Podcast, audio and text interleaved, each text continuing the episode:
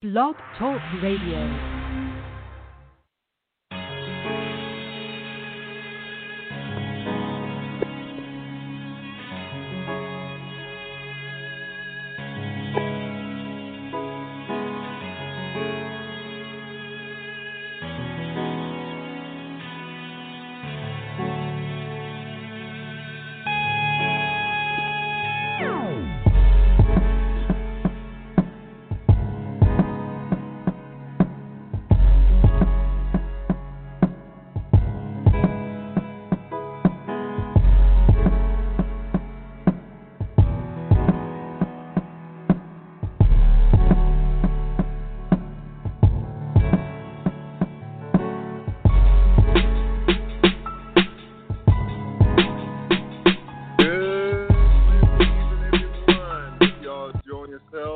Having a good week. Hope y'all staying alive, both, figuratively and literally, uh, throughout this COVID 19 crisis we got going on. Um, the curve is starting to flatten in some places. Doing okay here in Ohio, but uh, obviously, we want things to get better and get back to normal. But um, hope that you are doing well. I hope you're hanging in. I hope you enjoyed the show tonight. Speaking of which, Y'all for tuning into the Clown Hour. This is your boy Scott Burks. I'm the creator also of the sports blog called The Clown Times.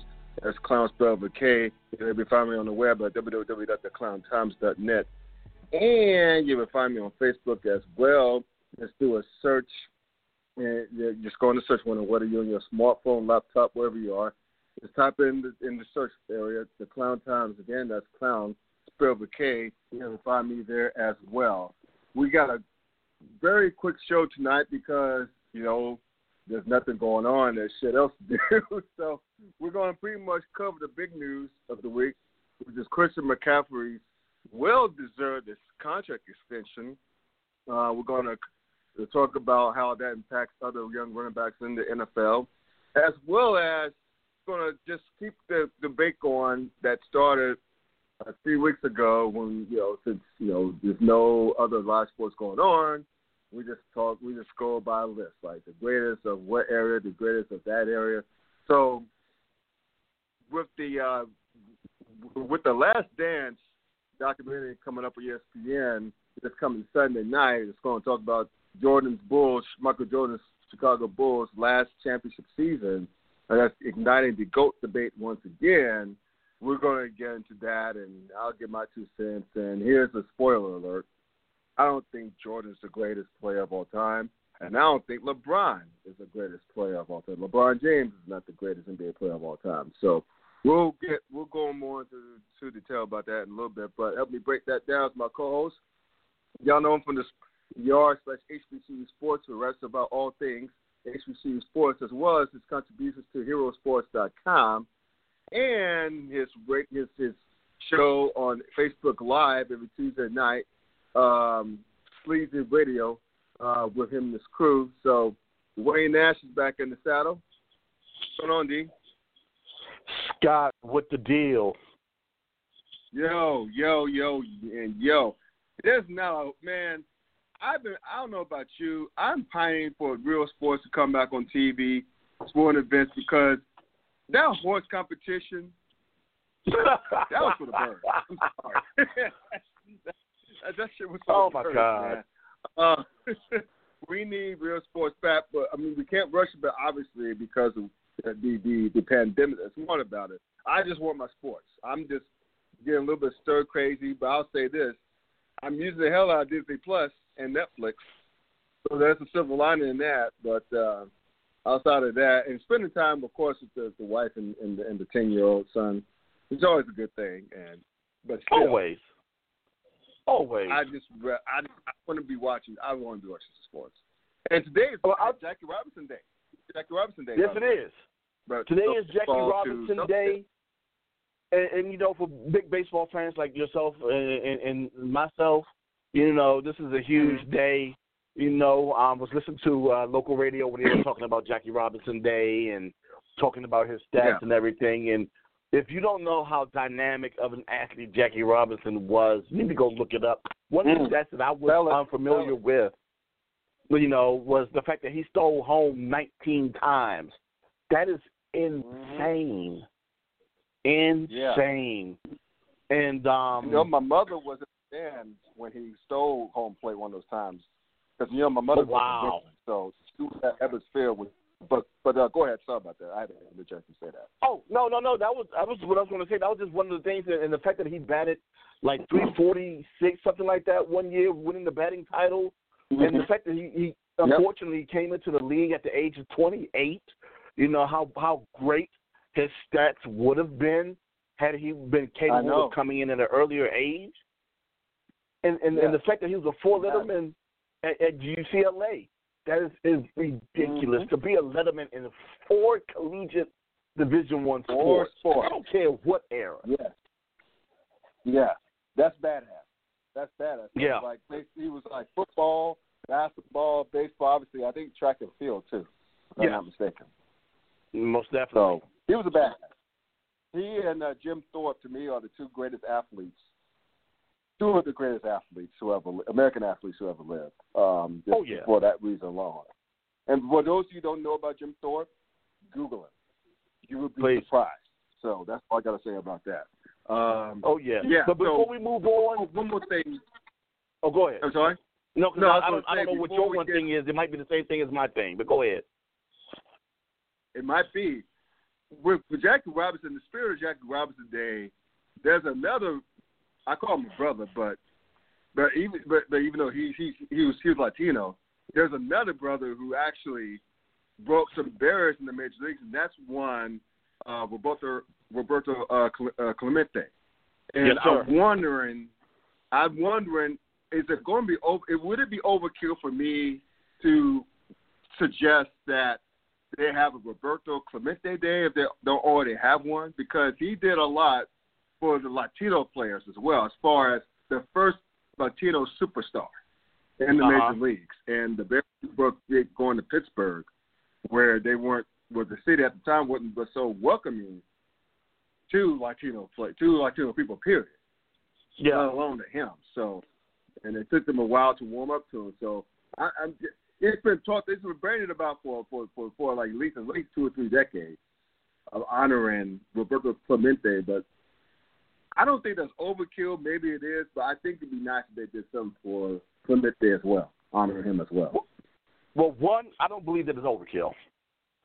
2 mm-hmm. um, I don't know if the whole league recognizes it or uh, allows everyone to wear 21, but I know the Pittsburgh Pirates do it for sure. Um, okay, good. And and, and, and, and I guess that was my number three. My well, I guess my number three is my number two. Is whether or not the entire league recognizes it, and if everyone wears 21 the same way that everyone wears 42 to honor Jackie Robinson. But yeah, it, it wouldn't be overkill at all. Not in my opinion. Yeah, I think it would be great. I think it would be great because he, I don't know if he's the first Latino player. I don't know if he is or not, but he was the first influential superstar Latino player. And to do it in the mid, well, I I think I consider Pittsburgh a Midwestern city, even though it's in Pennsylvania.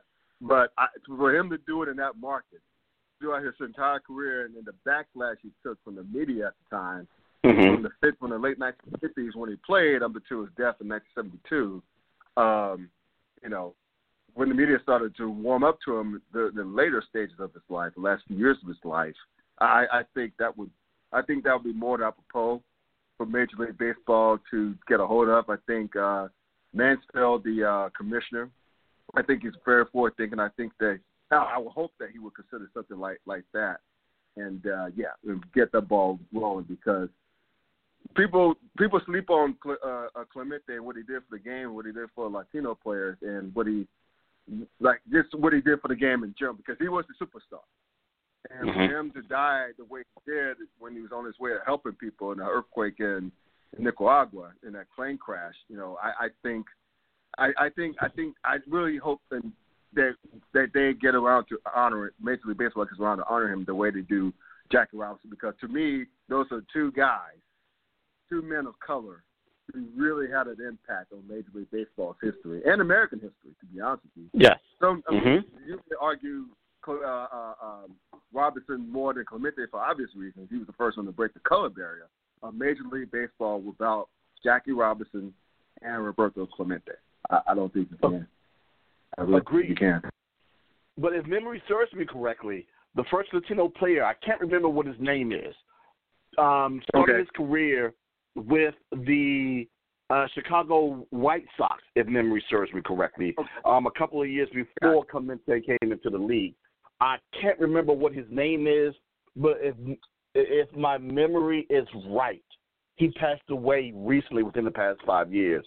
So I, I, Oh, wow. I, I think I remembered hearing that thrown out recently um, um, during his passing. But yeah, I, I, I have to check up on that one more time just to make sure. But I, I, I think Mhm.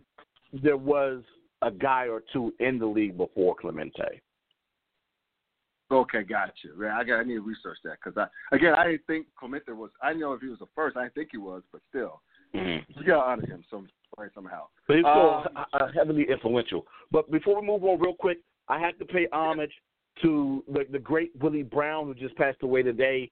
Um, Yeah, a, a, a Hall Yeah. of Famer, great Packer, Yeah. five-time Mhm. Pro Bowl player, five-time All-Pro, five-time. And he's the Booker T of, of, of football.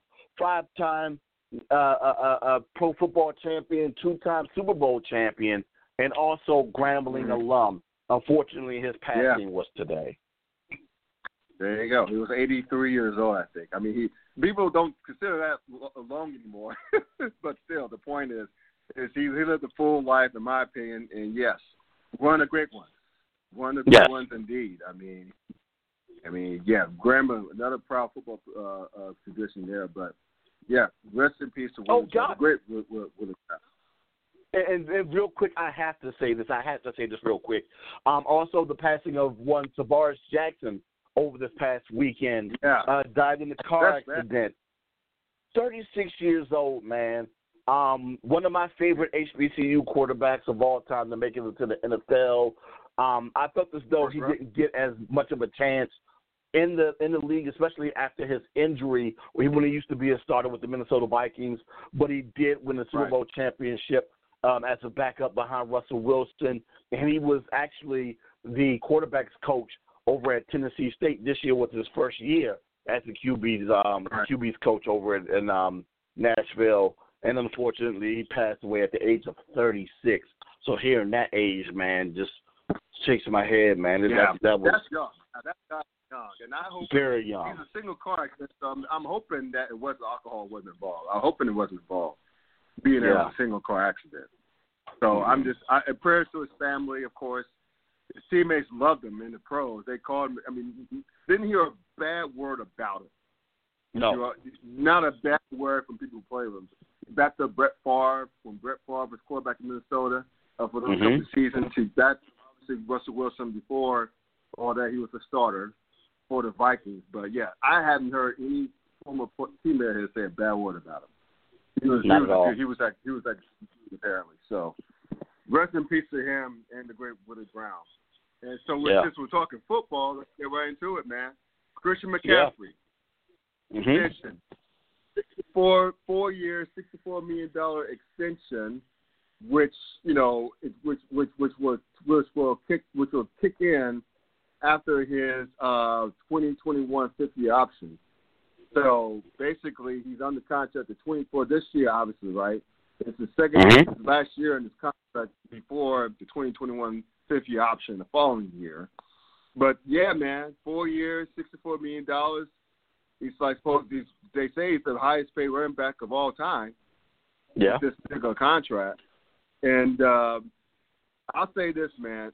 I know people like tend to squirm you know, because giving so much big, such big money to a running back because of you know what's going on with what what happened with Todd Gurley, which is still sad. I mean, the, Todd Gurley's not even 25, he's 26 years old, and some people consider him washed up. Had to stick a one year deal with the Falcons. Um, and uh, what's his name? Uh, uh, Ezekiel Elliott. People think that he may be on the decline, even though it's too early to determine that. But let's check Mhm. out McCaffrey's rush, rushing stats. How it ranks amongst at least top current players. Six, he's eighth in carries, 623 carries. hmm Uh, fifth in rushing yards, 2,920. And eighth in rushing touchdowns, 24. or this is this is just career numbers, obviously. Uh, receiving among running backs, he's the first in catches with 303. Yeah. 303 catches, receptions for two 2,523 yards. He's 60 more than second place Alvin Kamara, by the way. So this gives you an idea of how how how how, how great that is. And you know, uh, if you break down it by by year by year, three years, right?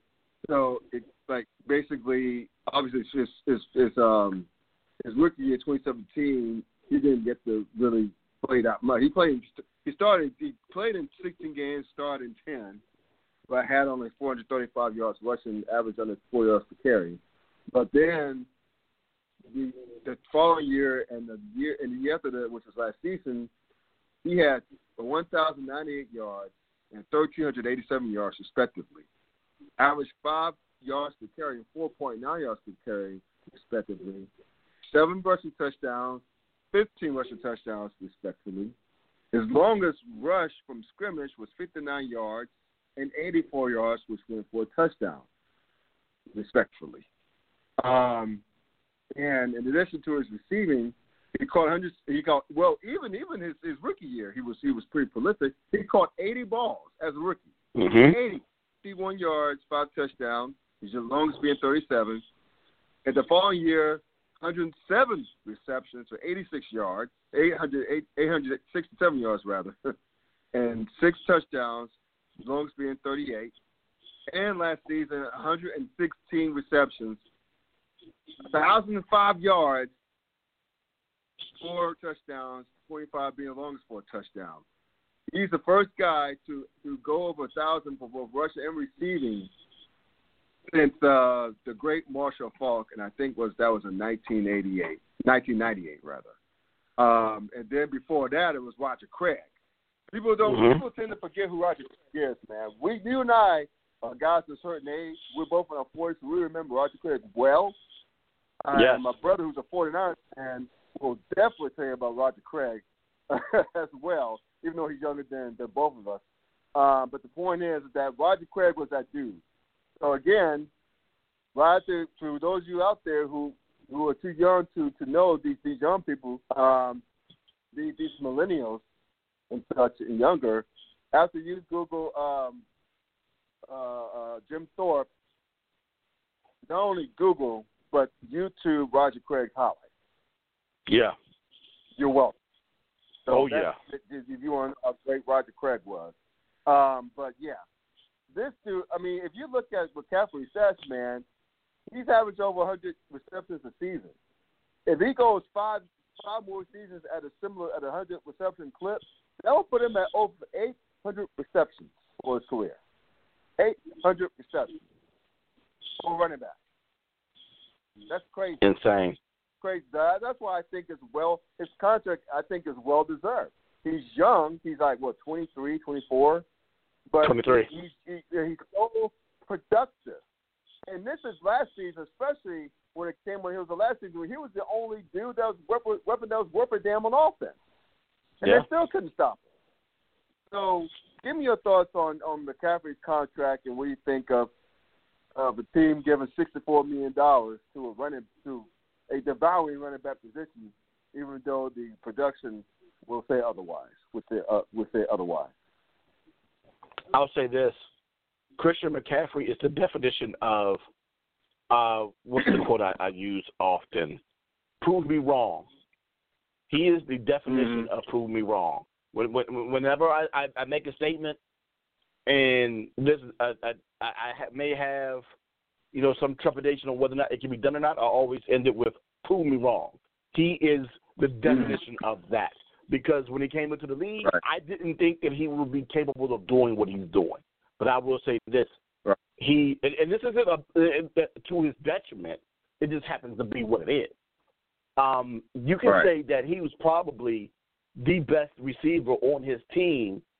You know, you can have the argument either him or or Greg Olsen. Actually, I'll go ahead and say him over Olsen because, of course, Olsen couldn't stay on the field for the past two seasons. And then, of course, McCaffrey's numbers bear that he was a better, well, I would say he was more productive receiver on the team. So you put that into consideration with the fact that he can run the ball out the backfield. Dynamic. most definitely. He led the league last year in yards per attempt from scrimmage. So yes, right, sixteen million per for the next four. Yeah, he's worth it. And complain about it if you want. Yes, it is the most. Yes, it is the the, the, the richest contract for a running back of all time. But I guarantee you, if somebody plays out of their mind within the next two seasons, somebody's bypassing that 16, and that 16 is not going to look like chump change, but it's going to look like a D. Right. Because if somebody balls out this year at the running back spot and forces the team to look 17, 18 million, ah, it's, it's going to look like, hey, we got away with something, and they didn't have to necessarily compete with another team to attempt to throw a whole lot of money at him at the end of this upcoming year. So it was smart on the Carolina Panthers' part to go ahead and get this deal wrapped up now rather than waiting at the end of the season, allowing this dude to be a free agent and walk and potentially have to get into a bidding war with other teams. Because, quite frankly, he is the Carolina Panthers now. Think about it. Luke Kuechly. Right. That's all he got. Thomas That's Davis. all he got. Gone. Yeah. If you want to count Yeah. Eric Reid, gone. Uh, uh, uh, uh, uh, right. Cam Newton, gone.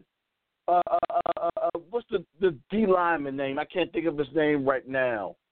Um, McCoy, gone. So they, they got a lot of mainstays. Or, well, they had a lot of mainstays of that team that that were there over the past few years that are no longer within the organization. So I mean, new head coach. So yeah, he is now the face of that organization right now, and needs to be paid as such. So no, I don't think that sixteen million was was was too much at all. He, he he's getting paid to Yeah. be what he's going to be expected to be. Now, unfortunately, if he if he doesn't play up to that contract, yeah, people are going to be like, "Ha, they overpaid." But if he continues Right. to have the output that he's been given, it's going to be well worth it.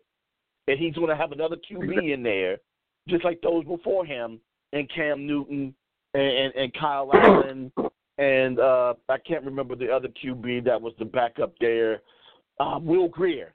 Those guys weren't necessarily deep ball guys. He's going to have another guy that's not a deep ball guy in Teddy Bridgewater getting him the rock. Right. So he's going to have another opportunity if we have the season start to uh, put up more numbers like he's been doing recently. I think Teddy Bridgewater is taking his lucky stars today, keeping Christian McCaffrey in the fold because Oh yeah, we've seen how Bridgewater, how well he played with the Saints last season, plus the Drew Brees when he was hurt. Mhm. But uh, I think, I think, I think Teddy Bridgewater's always been underrated. He had a horrific knee injury at, at training camp at Minnesota when he was a Viking that cost him two seasons after Mhm. he had a productive year. So I think everything's starting to align for for him, but uh, it helps Bridgewater that they have McCaffrey in tow, and you know I I I, I you know while I still think Carolina's the least talented team in the NFC South now, thanks to Tom Brady going to Tampa and play with those weapons on offense.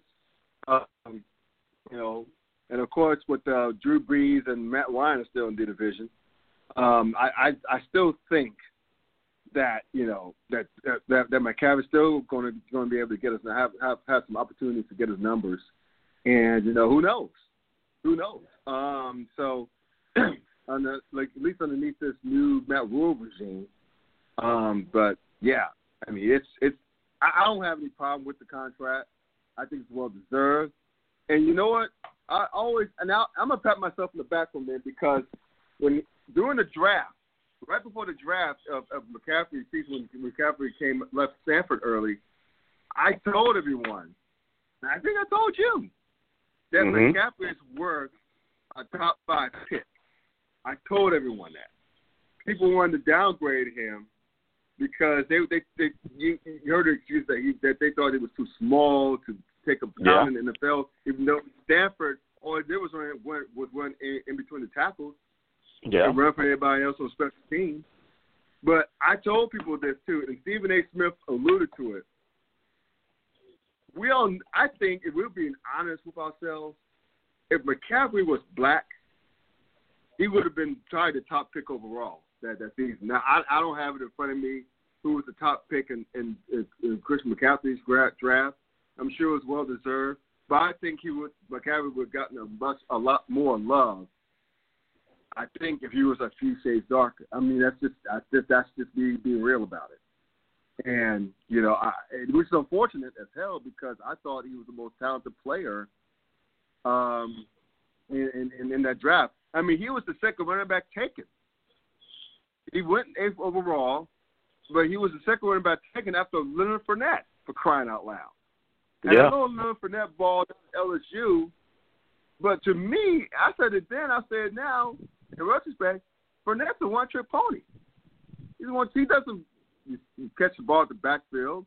He doesn't do any no. of those things that McCaffrey could. He doesn't do special. He never returned punts and kickoffs like McCaffrey did in college. I mean, I just like I said, McCaffrey in the 2017 draft was to me the best overall player in that draft. He's better than Myles. I mean, I, I would have taken him over Myles Garrett. I sure as hell would have taken him over Mitchell Trubisky. Oh, most definitely. Chicago. Yeah. I mean, Solomon Thomas, and yeah, uh, he's and Solomon Thomas not even starting anymore. That's how talented. No, he's not up front now. Yeah, but I mean, there's no there's no shade at Solomon Thomas. He's a good player too, but to have San Fran is that talent on the defensive line. Um, yes. But a dude, he was taken after McCaffrey was taken after not only Fournette, but a dude named Corey Davis out of Western Michigan. Mm-hmm. That's a damn shame. That's that's a damn shame. I'll shame. say this. Uh, it's it's unfortunate because of where Corey plays. You know, he's had the likes of playing alongside um, Mariota, and then of course um, uh, uh, uh, uh, uh, uh, Tannehill this past season. So he hasn't had great QBs to play alongside him. But no, sure, his numbers don't bear him to, to be taken ahead of Christian McCaffrey. But it, it, I'm, I'm trying to right. remember who was Tennessee's running back at that time, because I don't Doesn't think matter. they necessarily needed Christian Doesn't McCaffrey matter. at that. doesn't matter. doesn't matter. If you if you Chris McCaffrey was a Heisman finalist the year before, right? So Uh-huh. and he still followed out his his junior season when he came after he came out obviously after his senior season. But in a vacuum, if you line up Corey Davis, I can see Jamal Adams. I can see Jamal Adams. I'm not beefing with that. I can kind of see Mike Williams out of Clemson, kind of, sort of. But Mhm. in a vacuum, you have Corey Davis. In a, room- if you if you if, if you have in a room Corey Davis, Leonard Fournette, Richard Trubisky, who are you taking? Who are you taking out of that group? And Christian McCaffrey, who are you taking out of that group first? Oh, I'm, I'm taking Christian McCaffrey out of that. Um, even in 2017. I'm taking Christian That's all. McCaffrey. Yeah, that's that's exactly. that's, that's without argument. he's a top. I told, I, I almost screamed it. He was a top five pick at, at least. Yeah, at yeah. least. So Carolina, they got still at number eight, and God bless him. I mean, he's he's blossoming. He's ball, he's balling out. So good for him. But I'll say this: you got to wonder what the running backs, other running backs around the league, are. Um, or think about, but, but but before I even get to that, I mentioned him being a white running back, how that dinged him. I think in the draft process. Um, this man, you got to still look back on last this past season and think about how cool of a bizarre world, bizarre NFL world was. Man, I mean, not only you had a white running back who was dominating, dominant white Mhm. running back, you had, I think it was an MVP discussion for a while. You also had three, four other court players who were MVP, who, were in the, who were in the MVP conversation.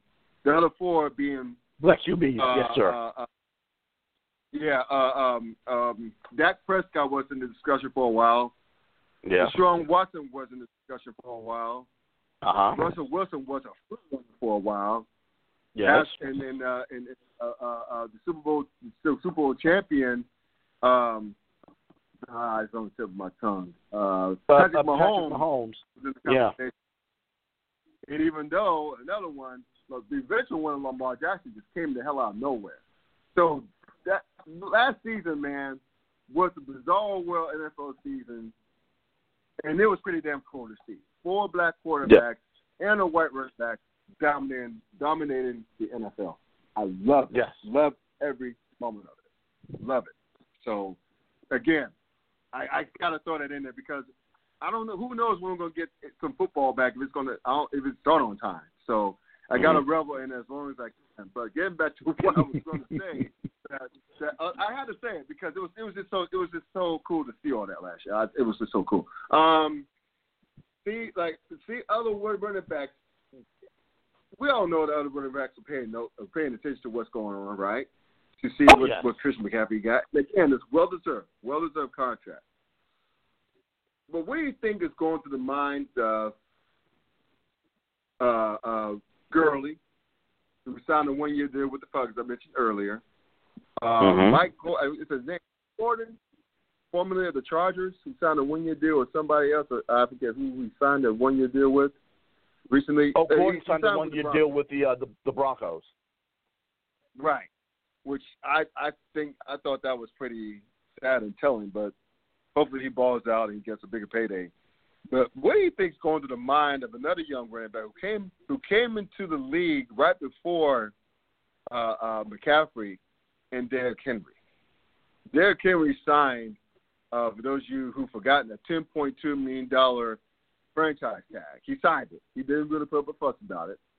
So he's he's, not necessarily a betting on himself, but he, he he's he's actually well, I guess he is betting on himself. He, he signed that one year uh, franchise tag guaranteed of 10.2 million.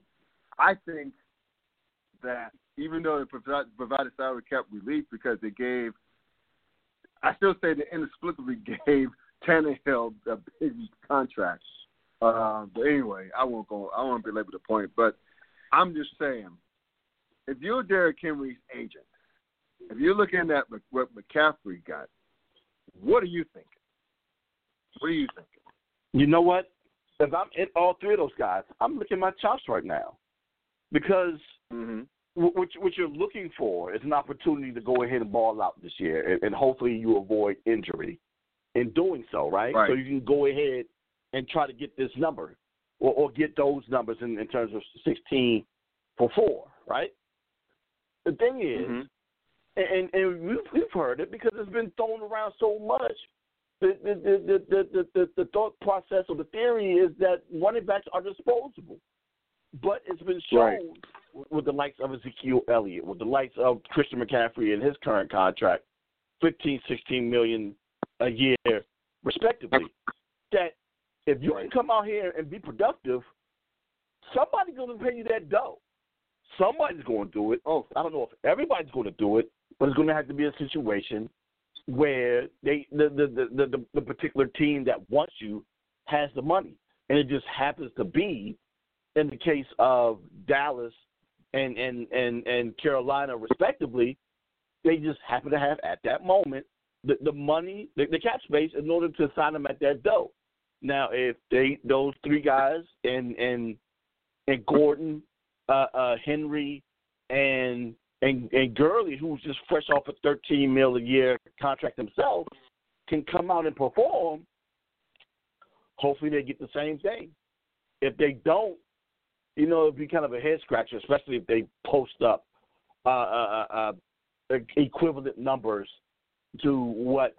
Uh, I, I don't think they'll put up the receiving numbers, but if they can put up the yard from scrimmage numbers close to what mm-hmm. McCaffrey is doing, they will be worth it.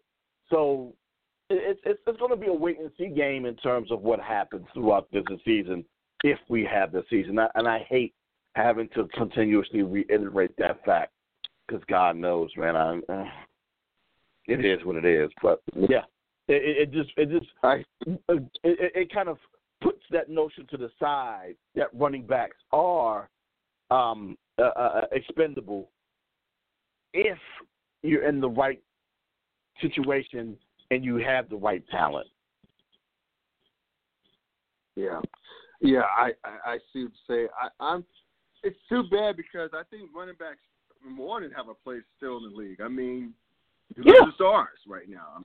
Ezekiel Elliott, uh, Mhm. mm Todd Gurley, his knees just betraying him, but he, he was a stud before his knees gave out on him. Yeah. Um, but I think Derrick Henry's that next dude. I mean, he only led the league in rushing last year Yeah. and touches and touchdowns, rushing touchdowns. That is, he he rushed for 1,540 yards last year on, th- on 303 carries, which is a lot of carries. But he averaged over five yards a carry. And hell, even over his career, he's averaging close to five yards a carry. He's averaging 4.8 yards per carry for his career. So ever since his years in the league, he's averaged four and a half his rookie year, 4.2, 4.9 in 2018, and 5.1 last year. His longest touchdown runs, by the way, 2017, 75 yards for touchdown. 2018, mm-hmm. 99 yards. We see that we all saw on Thursday Night Football against the Jaguars, 99 yards Yeah. for touchdown. Yeah. And last season, 74 yards. I think it came against the Jaguars again, probably for a touchdown. So, which is both poor, poor Jacksonville. So, basically, if you if you if you take the last two years, last season he rushed for 16 touchdowns. The year before they ran for 12. And also 2018, I, re, I would be remiss if I didn't mention that he ran for over a thousand yards, 1,059 yards. So, dude is not a bust. Dude, No. dude's a stud. And I don't care what you say, anyone says rather, that brother's bigger than six foot three. He's listed at six foot three inches tall. I'm six foot. he's bigger than, bigger than I am, and he's thicker than I am. yeah. And, you know, because like people who say that they met him or shook his hand, like Shannon Sharpe and a few others who mentioned that, they say, "Oh, that brother's bigger than six foot three. he's like six five. he's a good six five, six six maybe, but definitely a good six five. So he's he's just like he's like what Skip Bayless would call would say he's he's a moose that runs like a deer. So he's a big dude who can fly. And so I know that he doesn't really he's not known for receiving the catching the ball at the backfield. He has only 57 receptions for his career, 18 last season, and 15 the year before. But I think you got to give the man his money because to me, even though Christian McCaffrey may be a better overall all around player, running in terms of running back and what he can do than than than, than Derrick Henry. But I would say that Derrick Henry is more valuable to his team than Christian McCaffrey because let's be real, the Panthers suck. I mean, they they don't have much talent offensively, and they lost how many straight games last year to close the season? Felt like a thousand of them after they started the year so well. yes. Before Cam got hurt. Yeah, before Cam got hurt. Um, Yeah. Defensively, they couldn't stop me and you. you know what I'm saying? On offense, they couldn't move the ball. Saying that, like Chris McCaffrey notwithstanding, passing me and you. Meanwhile, if you take Derrick Henry off of the Tennessee Titans, they're not a playoff team. Hell, they don't even win six games. They don't. I mean, the, the fact of the matter is, if it weren't for Derrick Henry, they wouldn't have beaten the likes of Baltimore, and they definitely would have beaten would not have beaten New England. They they, they them No. to victory in both those games. So that's why I think Derrick Henry's going to get paid. It's not going to be this. It's not going. Obviously, not going to be this season because he signed his tender already, franchise Mhm. tender. But he's going to. They will, Tennessee will be foolish to not secure that brother long term, especially if it balls out again this coming season if we do have a season. So I, I just think that Derrick Henry is licking his chops. To your point, and Melvin Gordon. That's name, not Mike Gordon. Melvin Gordon in Denver. I think if he balls out as well there, which he might have a chance to do because he he has Drew Lock as his quarterback now, which I thought he had a he had a pretty good rookie campaign, albeit like three like four three or four games. But he played Yeah. well for a rookie, and sky's the limit for that kid. So that has to, and plus, you know, they're going to probably be looking to be run first anyway, other than Coach uh, Vic Fangio. So Melvin Gordon's going to get his going to, get his chance. He's going to get his chance. He's going to get his, get his, his opportunities. Um, so I think if McCaffrey's worth that much, which again he's deserving. He's more than deserving of it. I think those. I think Gordon and Henry, especially Henry, if they ball, if he balls out, if they ball next season, they're gonna they they they're gonna cash in. They can't help but cash in. They they, the teams will be stupid not to help them cash in. Let's do it that way. So, yeah, I think we That's should. it. And, and and and like I said before, that whole notion of running backs being, um, you know, d- d- disposable. It's not that. It's the fact that we don't have a, a, a plethora of three down backs in this league. I mean, think about it. You, you probably have maybe maybe ten in, in, terms of guys that you can rely on on all three downs. McCaffrey. Barkley, uh, Henry, uh, uh, uh, uh, uh, God, see, it's, it's bad that I'm zoning out already. Gordon, if he can stay Yeah. healthy. Maybe Yeah. Le'Veon Bell if he can get back on track. Um, God, where do we go after that? Yeah. Help me out, man. Yeah. Where do we go after that? You I don't know. 'cause- you see what I'm saying? Because I, I can't I can't think of a three down back in, in, in Philly. I can't think of a three down back necessarily in, in, in Washington, even though they do it with Adrian Peterson. But that's not necessarily the thing that they want to keep doing. Um, oh, uh, uh, uh, Ingram in, in, in Baltimore, maybe. Um, Alvin Kamara. Uh, I can't. The, the dude in Tampa ain't one. Um, God, who else? Uh, okay, Ezekiel Elliott. Um, uh, the guy in Houston can't do it. The, the guy in Kansas City ain't one. You see what I'm saying? So it, it's not like it's a lot of three down backs out there. It just happens to be that there are more teams that have to do running back by committee, which makes them more so dispensable uh, uh, uh, uh, than before in the past. So you know, and, and these guys are out here potentially killing that notion that you can't have a feature back on your team anymore and, and pay him the money that that he's deserving. So, like I said, it'll be interesting to see what happens with those three guys, especially being that their contracts are up at the end of the season. Exactly. So that should be both those guys again. Should they ball out again, they should get paid. Especially Henry. Yeah. Henry, if he doesn't get paid, then yeah, they're, they're, the Titans are just stupid at that point. Um, we're gonna close the show. Given that there's again, I'm looking for some sports, some real life sports. Um, again, I mentioned earlier, bro. Since we have no NBA, no college, obviously no college basketball, no, no baseball, no nothing right now. No MLS soccer, no nothing. We have resorted to like listen, goat lists on Twitter, like barbershop goat lists on Twitter, like who's the greatest and this, who's the goat in that sport, who's this, that, and the third.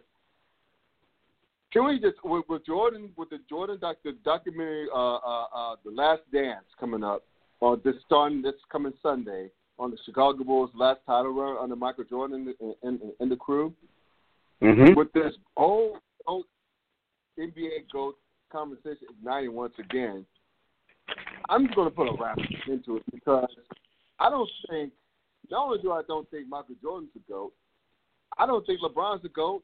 I don't think Kobe's a GOAT. I'll tell you who my GOAT is. GOAT is. I actually have two. Okay. Magic Johnson and Kareem Abdul-Jabbar. They're my one A and one B. To me, because Kareem, yes, he's seven foot. She was he's seven foot two inches tall, but he he's a winner. He he he he won six MVP awards. Six. He won he won an NBA title with the with the Milwaukee Bucks with, with uh, Oscar Robertson. Um, because uh, people tend to forget that he was drafted by the Milwaukee Bucks. That's where he started started his career. He played, Yeah. I think, in another final when he lost to the Celtics. When he lost to the Celtics in seven in midnight in the 1974 finals. Um, Uh-huh. But through that, Blue won six MVPs in the seventies, NBA MVPs in the seventies before Magic came along. Yeah. And he also had the most unstoppable shot in NBA history, the skyhook. Nailed it to perfection. Great on defense. He's, I think he's, is he the all-time scorer, I, I- or is he second to Karl Malone? I think he's still the all-time leading scorer. Yeah. That's what I think. I think I think Malone second. Oh, oh, okay, got it.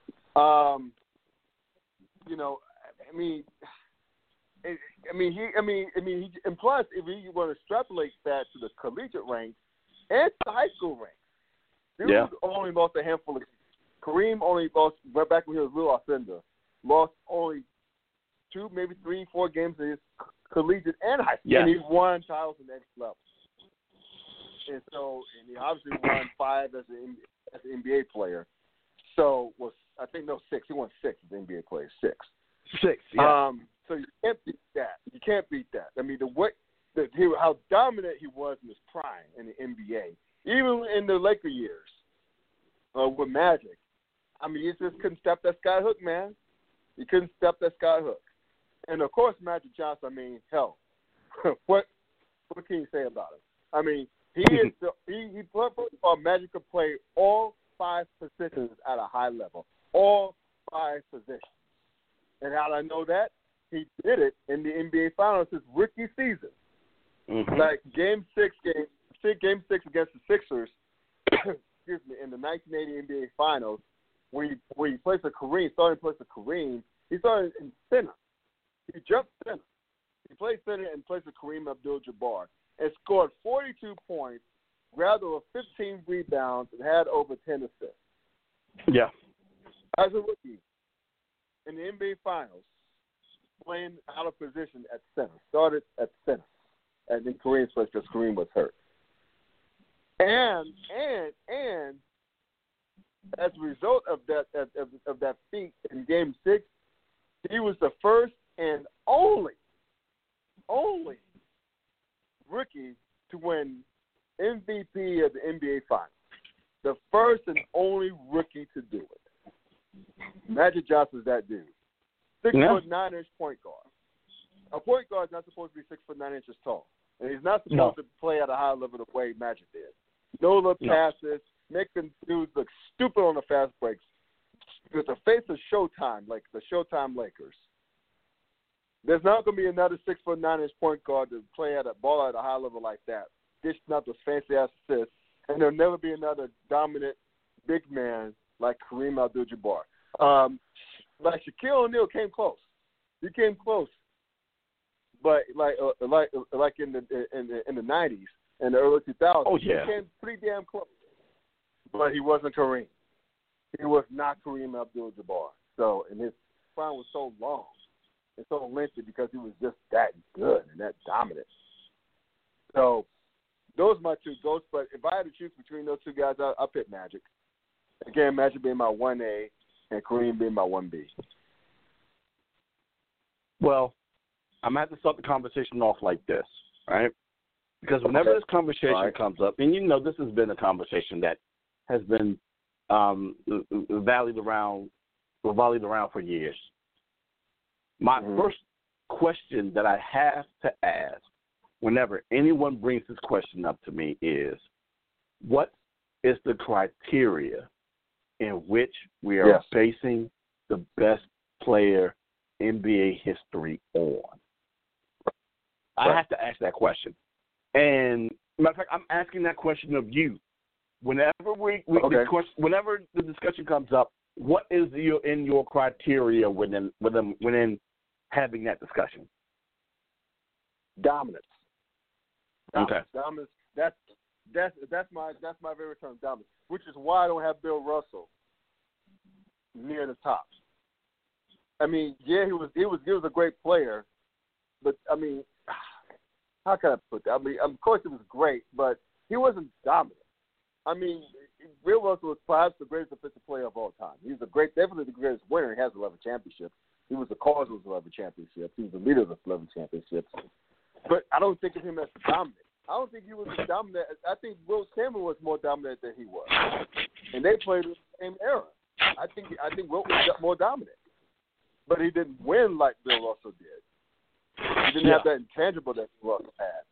But I I like to factor my goats on dominance. Even though I don't think Jordan's the greatest with the goat, I think he's a very he's one of the most dominant. He's in my Mhm. top three or three or four. Um, I think LeBron, from the sheer fact that if you take LeBron off of those Cleveland Cavalier teams, with the one with the one that he with the with the uh, like with the with the with, uh, with the NBA Finals winning Cleveland Cavaliers team, not just Kyrie, for healthy Kyrie Irving, and a healthy uh, uh, uh, Kevin Love. If you take LeBron over those teams, it's it's, it's straight duty. I mean, I mean, you know what happened? Like the, the year after LeBron left, that same Cavaliers squad, even with Kevin Love, it's duty. It's straight duty. So the fact that um, Dan Gilbert, the owner, basically fired uh, uh, um, Ty Lue. Yeah. And I thought that that was a Ty Lue got a wrong deal. I think he. I don't think he should have been fired. I mean, that's what to, it to be expected. You have a guy that does like LeBron James leaving your squad. Of course, it's going to be a drop off. I mean, the the fact that LeBron made the finals eight straight seasons, eight straight seasons. Okay, that's dominant. I know it was coming out of the Eastern Conference. That's still dominant. You got to Mhm. play the game. You got to get there. You know what I'm saying? Even with those Heat teams, Miami Heat teams with Dwyane, Dwyane was not in his, on his prime when they started winning titles with LeBron. Because Dwyane, people forget that Dwyane Wade was the best. He was the he was the dominant guy on the first Miami Heat of the Big Three Miami Heat team that went to the finals against the Mavericks. But you know, even even that squad was Dwyane out of his prime. Chris Bosh was a damn good player himself, but he wasn't a superstar. If you, I mean, you take LeBron James off those teams, they're maybe a 45 win team at best, Miami. 45, Mm. maybe 50, maybe 50, maybe 50. But then that going not going further than the Eastern Conference Finals. You know, and the Cleveland, like I mentioned earlier, take them off those teams, they're straight trash. I mean, you say, well, how Cleveland has been the past two years? They've- been trash. Trash. So I had to put LeBron up there as well. Kobe, God rest his God rest his soul. I mean, he was an assassin. He was dominant as well. He, I mean, I guess I guess the last two years, his last two titles, he won by himself with with with crowd with Paul Gasol and the crew. Yeah, but his first three was that was that that, he, that was Shaq. His first three titles was Shaq. That was that, that was straight Shaq. Without Shaq, it doesn't win those first three titles. I'm sorry. So, so that's what that's, that's what caused me to ding Kobe a bit. And he- again, God his soul. Um, I'm still I'm still still numb from his past. I still can't believe it's no longer here. Um, so I I just I just go on that man. The D word, dominant. As much as I love Patrick Ewing as a Knicks fan, he wasn't but so dominant in his era. As much as I love Hakeem Olajuwon, he won those two titles. He was dominant, but not as dominant as Jordan, not as dominant as Pippen. Um, he was more dominant than Patrick Ewing. He proved it in the finals, the first finals. Yeah. But, yeah. I mean, I, I that's what that's what I base my goats on. Dominant in every sport. Dominant. That's why I got um, Tom Brady, even though he lost two Super Bowls, he still he not only did he win, still win six and lost. uh, No, uh, no, he lost three. No, he won six and losing three. Dude played in the Super Bowl the past nine out of the last nineteen years. That's almost a fifty percent clip. That's not supposed to happen in the NFL. No. That's dominant. That's dominant. That's straight dominant. Even though my goal for a long time was Joe Montana because he won four, and like uh, like uh, like in the '80s when when the, and when the 49ers was a dynasty in the '80s, but he wasn't as dominant as this guy, as Tom Brady. He's not dominant as Tom Brady. So again, for, Tom Brady to dominate two decades the way he did, again, nine Super Bowls and 50% clip. That's not supposed to happen in the, in the NFL. That's why I think he's my goal in the NFL, more so than Jim Brown. So and and uh, uh, Montana. So that's that's what I base all my sports coats on. Dominant, straight dominant. And baseball, by the way, very very very very Bonds is my goat in baseball. Again, Hmm. tell me a person who's more dominant than he was. So, again, and and and I, and I know that he was allegedly took PEDs, but it doesn't help you hit a ball. a baseball. That's the that's my to do in defense with with Barry Bonds as well. But you know, a lot of people talk about how it's helped him with his strength in hitting the ball, but he was still a home run hitter before then, and of course it helped with his Exactly. longevity. But still, I would say that he, was still about on the Hall of Fame path while he was even in Pittsburgh.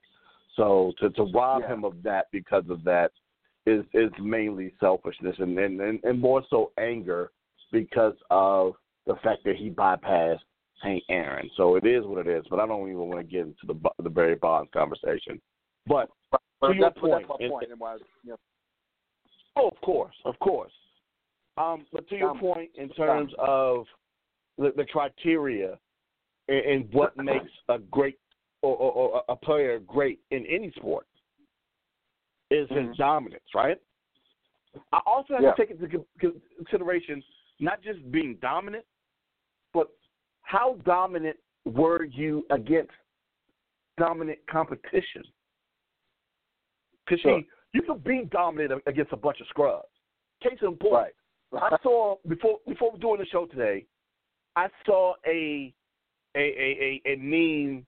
It was of it was of Mike dunking on a player from like the mid '90 Atlanta Hawks, and there was Right. a quote from Dominique Wilkins saying that you know they were warming up for a playoff game against the Bulls.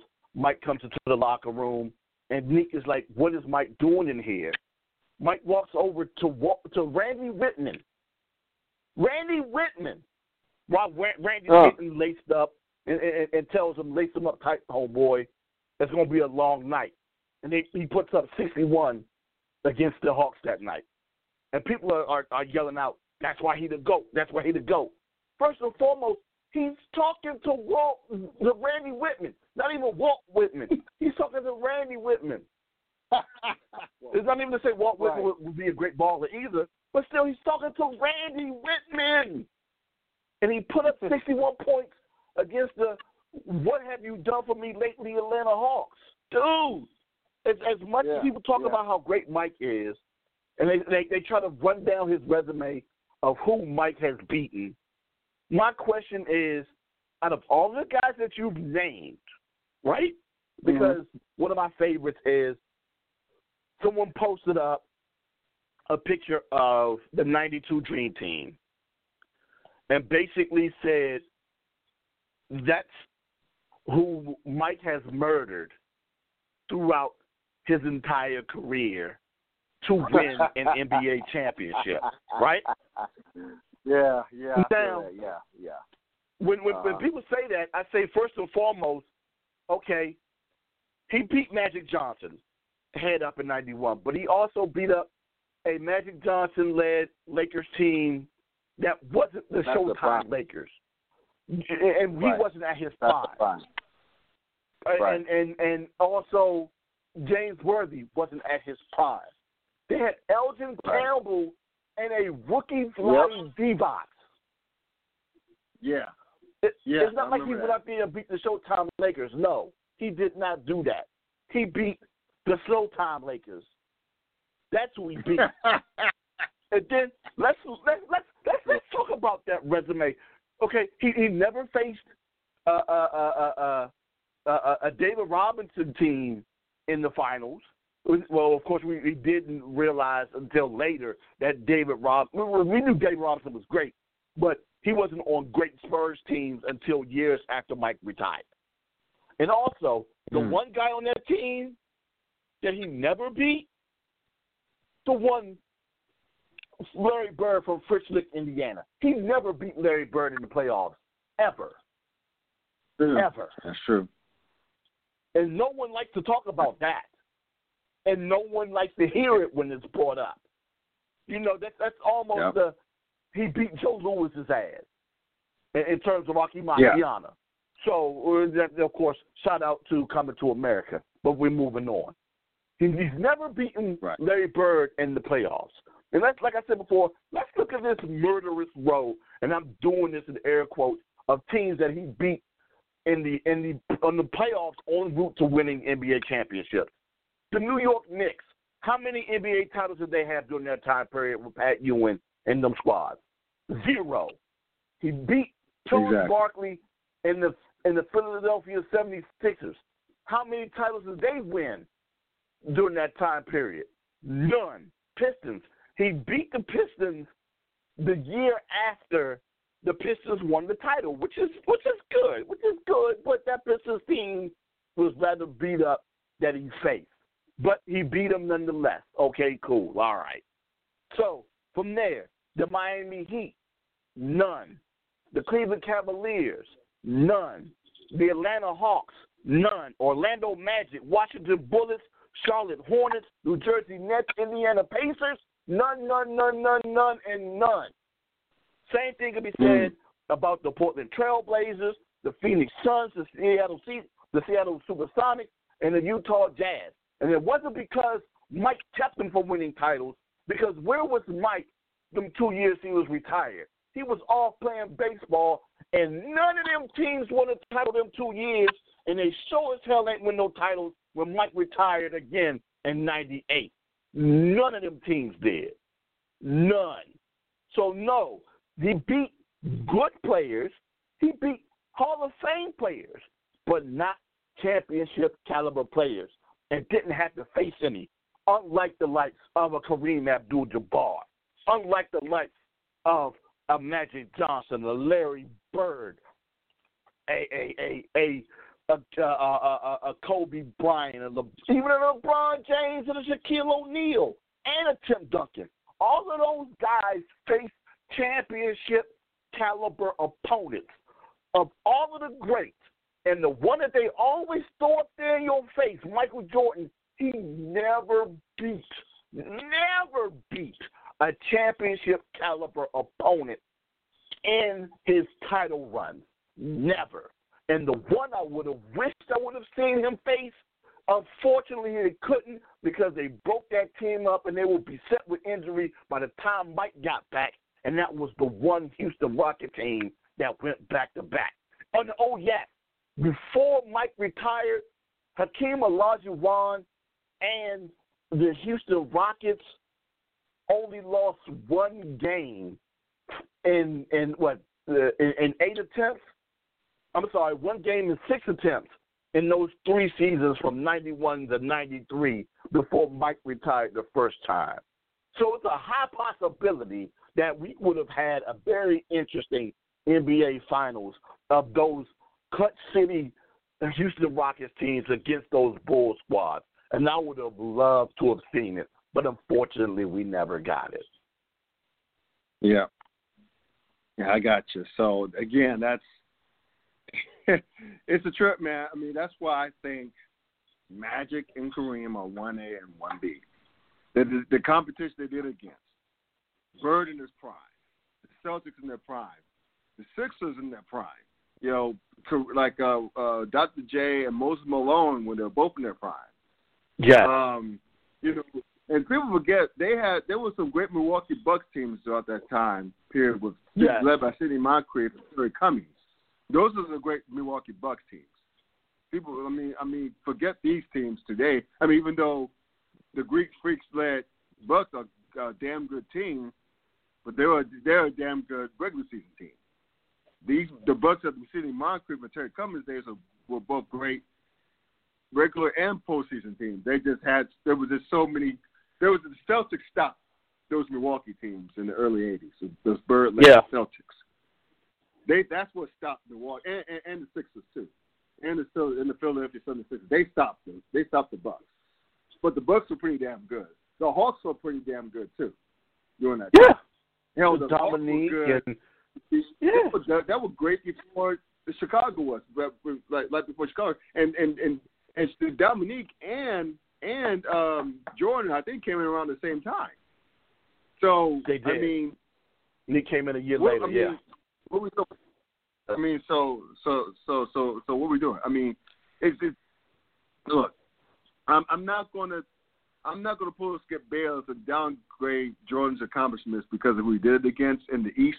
I mean, but look at it this way: the East was mm-hmm. so you got to give him that too. The pretty damn stacked. Patrick, Patrick Ewing led led Knicks. Reggie Reggie Miller, when he was in his prime, his Pacers. I mean, that's back when the in the NBA could. That's back when you could play football in the NBA. So, I mean, seriously, those Eastern Conference games, they're like street ball games. They're like 85 to 81. Those are the final scores. Um, so even the Hawks, the Hawks were coming down off of their uh, greatness during that time. Not greatness, but that was the tail end of the good Hawks, the consistently good Hawks teams. Because after they traded Dominique, they had Danny Manning for a couple of seasons. They were still good, and they also Yeah. had um, Christian. I think they had both Christian Laettner and um, uh, uh, uh, and, and Dikembe.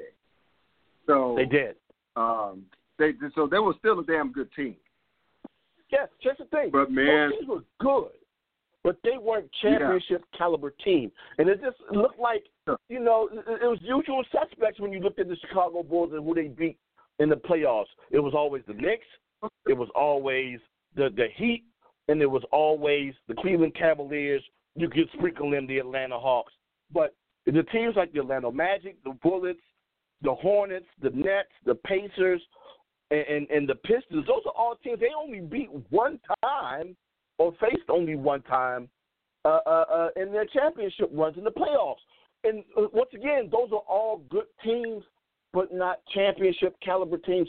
And like I said before, I don't care how many times you say they weren't championship caliber teams because Mike kept them from doing it. There were times before 1991 when those teams were still together and still couldn't win titles back then.